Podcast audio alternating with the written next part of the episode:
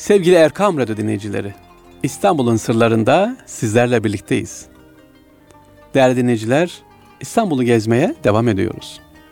Bugün sizleri bir mektebe götüreceğim efendim. Sıbyan Mektebi'ne götüreceğim.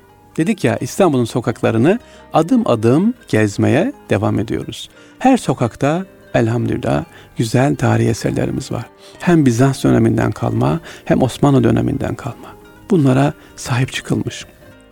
Burada altını çizerek söylüyorum sahibini çıkanlara teker teker teşekkürler. Gerek restorasyonda gerek efendim e, çalışanlarda, belediyelerde her kim emeğe geçmişse bu eserleri bizlere bugünlere getirenlere ayrı ayrı teşekkürler. Efendim götüreceğim yer bugün sizlere e, bir Sibyan Mektebi demiştim. Özellikle İstanbul ili Fatih ilçesi Davutpaşa iskelesinde Samatya Caddesi üzerinde bulunan bir Sıbyan Mektebi'ne götüreceğim. Peki bu Sıbyan Mektebi'nin özelliği nedir derseniz değerli dinleyiciler? Öyle bir özelliği var ki bu Sıbyan Mektebi'ni bir hanımefendi yaptırıyor. Evet sonra yıllar yıllar sonra Cumhuriyet döneminde buradan Cumhuriyet'in ilk kimyageri hanımefendi mezun oluyor. Hem de 3 yıllık okulu bir yılda bitirerek ve dünyaca ünlü hale geliyor. TÜBİTAK'tan özürler kazanıyor. İşte böyle bir bereketli Sıbyan Mektebi. Şimdi sizlere bu Fatih ilçesi Samatya Caddesi önünde bulunan Sıbyan Mektebi'ni ve ilginçlikleri daha doğrusu sırları inşallah anlatacağım değerli dinleyiciler. Başlıyoruz. İstanbul'un sırları bugün efendim Naz Perver Kalfa Sıbyan Mektebi'ni anlatıyor. Naz Perver Kalfa Sıbyan Mektebi.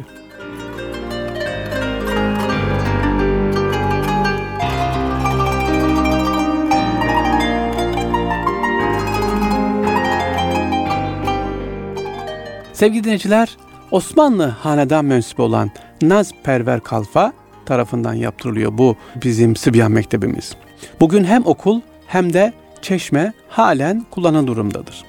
Bu Sıbyan Mektebi'nin öyle bir mimari özelliği var ki düşünün sokağın önünde haziresi var, mezarlıkları var ama duvarı, ön duvarının tamamen güzel bir çeşmeyle kaplanmış durumda. Sokaktan geçiyorsunuz, kafanızı kaldırıyorsunuz, çeşme. Ama arka tarafı okul. O kadar güzel bir estetik. Ve çeşme bugün akıyor, güzel, estetiğiyle hala duruyor, kitabesiyle duruyor efendim. Barak tarzına yapılmış bir çeşme. Ha böyle bir çeşmeyi başka bir yerde göremezsin. Onun için nadir, onun için İstanbul'un Sırları programında aldım, aktarıyorum. Neymiş tekrar edelim yeni açanlar, radyolarını yeni açanlar için. Efendim Naz Perver Kalfa Sıbyan Mektebi. Birinci özelliği duvarının tamamını bir çeşmeyle kaplanmış olması. Evet kim Naz Perver Kalfa? Sevgili dinleyiciler Sultan 3. Selim dönemi yani 1789-1807 tarihler arasında yaşıyor bu Naz Perver Usta. Sultan 3. Selim'in hazinedarıdır kendisi. Yani güvendiği biri padişahın. İstanbul Davutpaşa'da Sıbyan Mektebi inşa ettirdiğinden padişahın da ayrıca güvenini kazanıyor. Efendim bu Nazperver Kalfa ayrıca Davutpaşa'dan Cihangir'de ve Firuza'da üç çeşmesi daha var. Bu hanımefendi düşünün. Üçüncü Selim'in kalfası olan Nazperver kadın tarafından yaptırılan bu Sıbyan Mektebi Hazire ve Çeşme'den oluşuyor. Küçük bir külliye aynı zamanda. Güzel bir arsa içerisinde yer alıyor efendim. Özelliği mimari özelliğinde derseniz e, mimari merak edenler barak üslubun ve o dönemin türünün güzel bir örneği. Sevgili dinleyiciler. Bu mektep yani Sıbyan Mektebi iki katlı. Alt katı düşünün duvarın tamamı efendim dikdörtgen planlı bir çeşmeyle kapanmış. Burası. Sivyan Mektebi'nin tüm cephesini dediğim gibi kaplayan çeşmenin üzerinde şair Sururi Osman Efendi'nin kitabesini Sümbülzade Vehbi Efendi yazmış efendi Vehbi Efendi. Böyle de bir güzel kitabesi var. Halen burada duruyor. Birinci dediğim özelliğimiz nedir? Duvarının çeşmeyle kaplanmış olması sevgili dinleyiciler. Geldik ikinci özelliğe efendim. Üç yıllık okulu bir yılda bitiriyor. Buradan mezun olan bir hanımefendi. Kim?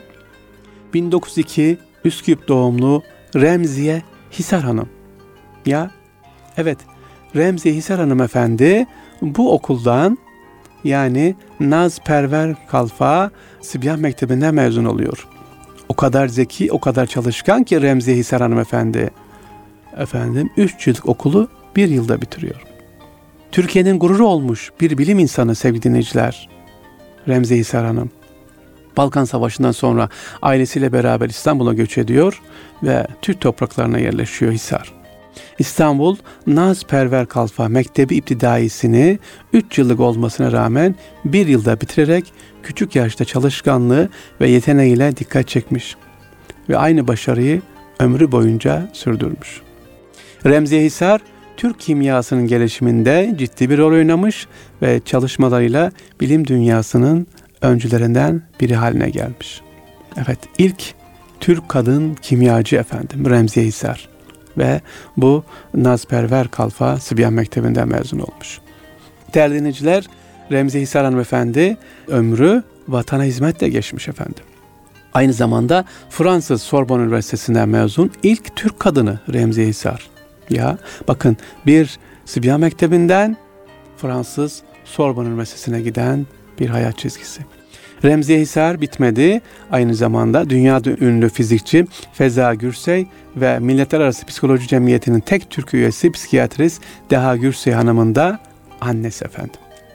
Uzun yıllar Anadolu Hisarı'ndaki babasından kalma evde yalnız yaşıyor efendim Remzi Hisar. E, oğlu Feza Gürsey'in ölüm haberini aldıktan sonra 1992'de vefat ediyor. Bir yıl önce, ölmeden bir yıl önce sevgili dinleyiciler, 1991 yılında TÜBİTAK Hizmet Ödülünü alıyor Remzi Hisar hanımefendi. Kimdi bu? Tekrar edelim. İlk Türk kadın kimyacı. Nereden mezun olmuş? 3 yıllık okulu bir yılda bitirmiş. Bizim bugün Samatya'daki halen duran, kullanı durumdaki Sıbyan Mektebi'nden mezun olmuş. Osmanlı'nın son döneminde başlayan hayat öyküsü ve güzel düşünce yapısı Türk kadınına Cumhuriyet döneminde de örnek olmuş güzel bir insan. Sevgili dinleyiciler, Sıbyan Mektebi diyoruz. Her mahallede dikkat ederseniz vardır. Hatta her sokakta bir Sıbyan Mektebi vardır. Sıbyan mekteplerimiz bizim için çok önemli. Evet, çok önemli. Neden? Değerli dinleyiciler, bunlar o yaştaki çocukların e, eğitiminde çok önemli bilgiler veriyor. Eleştiriler, kız çocukları da okula gider mi? İşte gidiyor. 3 yıllık okulu bakın bir yılda bitiriyor Remzi Hisar Efendi. O dönemde tekrar ediyorum mescitler her mescidin yanında ne var? Sıbyan mektepleri de var efendim. Bunlar önemli.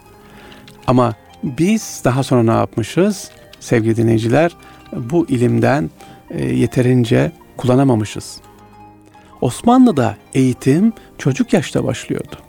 Bakın sevgili e, dinleyiciler, Güllü sona kalan hanımefendi ile bir e, röportaj yapmıştım daha önce Sıbyan Mektepleri ile ilgili.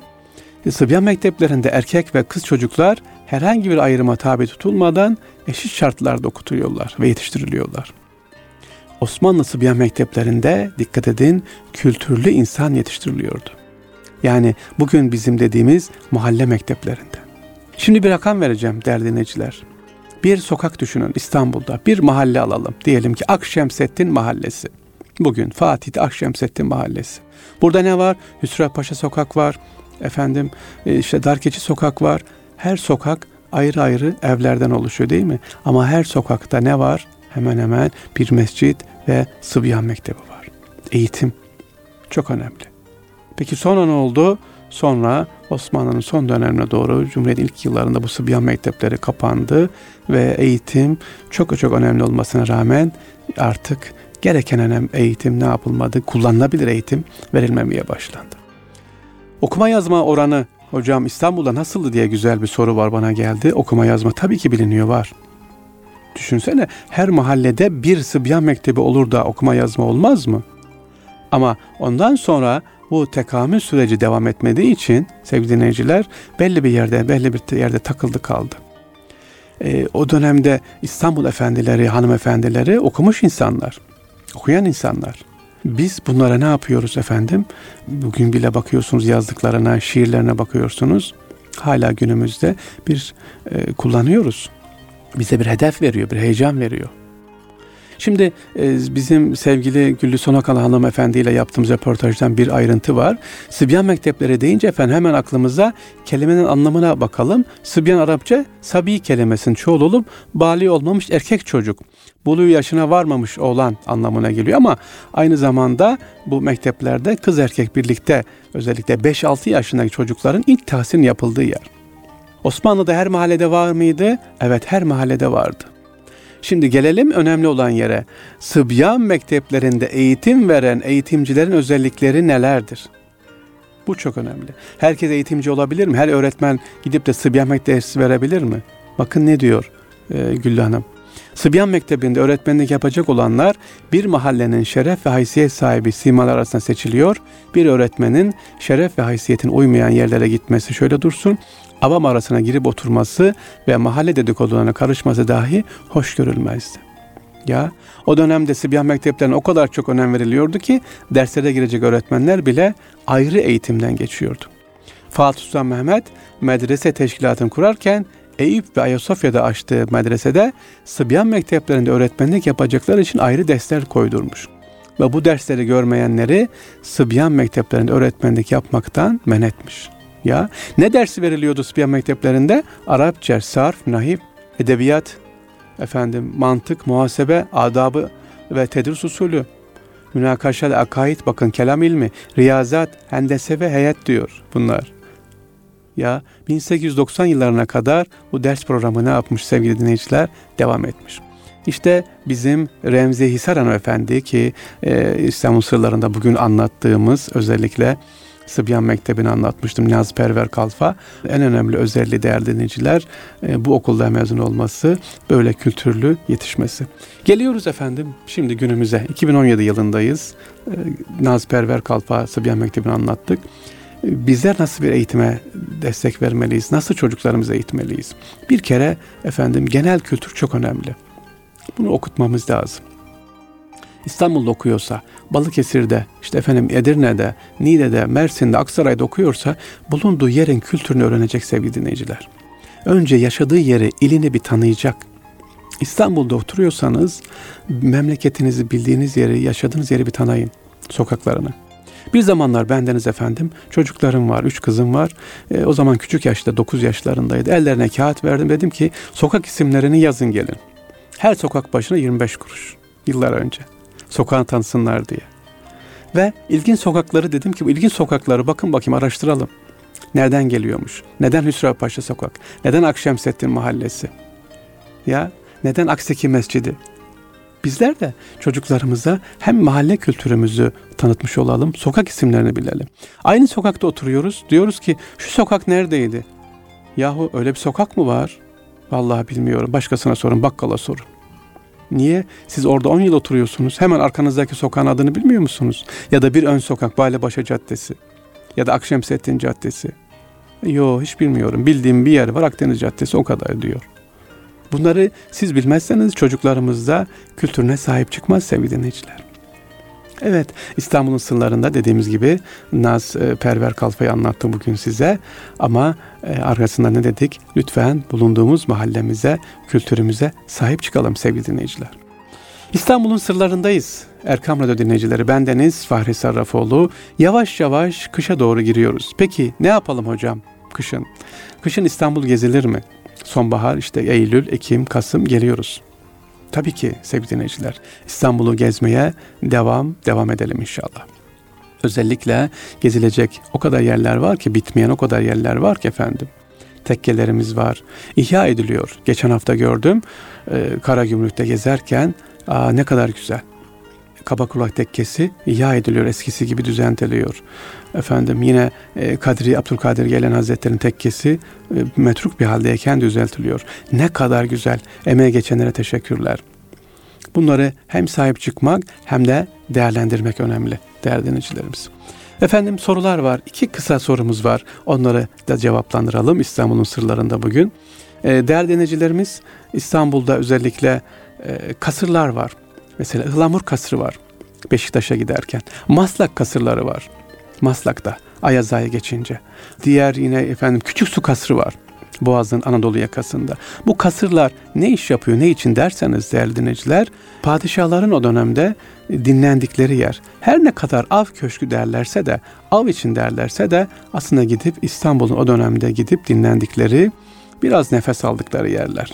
Başka bu kasırların önemi var mı, özelliği var mı? Ki bugün hala, hala hayatta da lütfen gidip görün kasırların.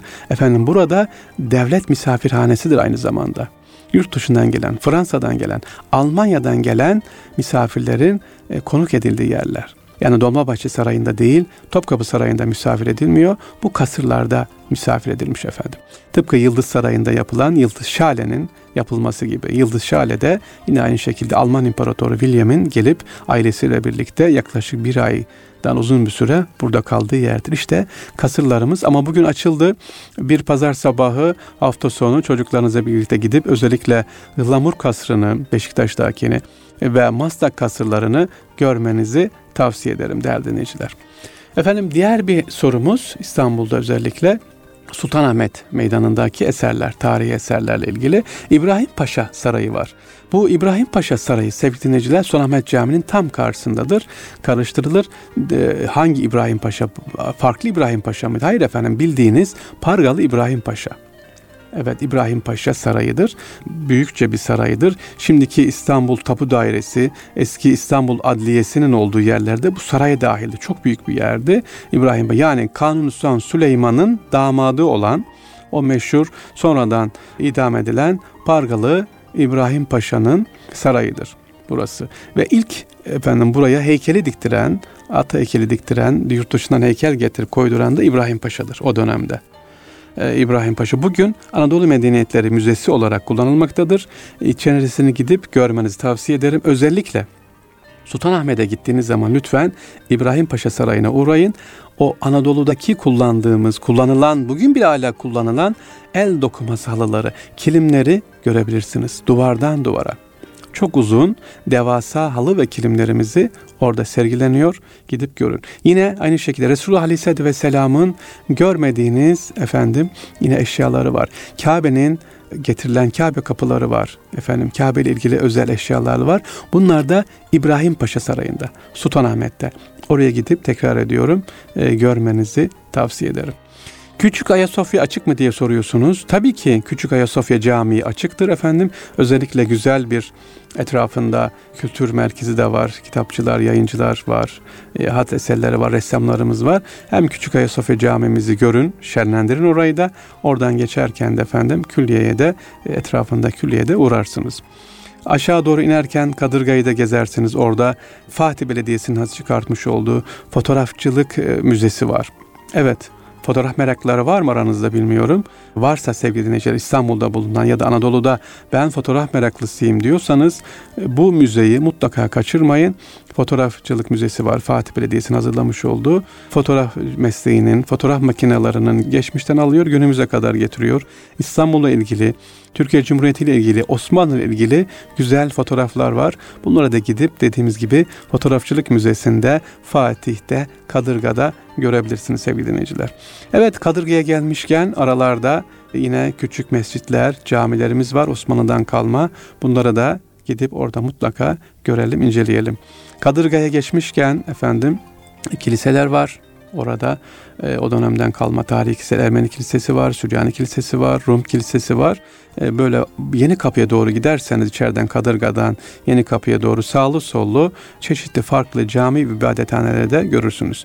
Dediğim gibi bir uygun olan gününüzde hem fotoğrafçılık müzesine uğrarsınız hem İbrahim Paşa Sarayı'nı gezersiniz. Böylece güzel bir kültür gezisi inşallah yapmış oluruz. Rutinden çıkmak istiyoruz. Sıkılıyorsunuz, daralıyorsunuz sevgili dinleyiciler.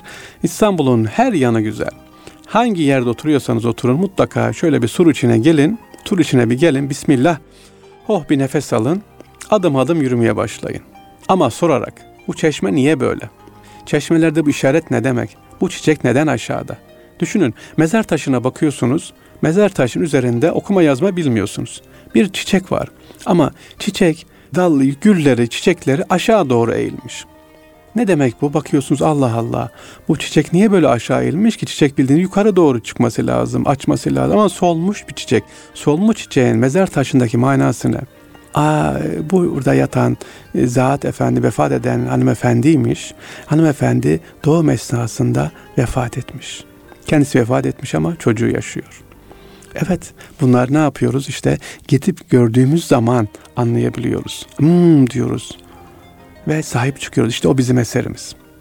Evet sevgili dinleyiciler İstanbul'un sırlarında Erkam Radyo'da Fahri Sarrafoğlu kardeşiniz dinlediniz. İnşallah Allah nasip ederse başka bir programda tekrar sizlerle birlikte olmak ümidiyle.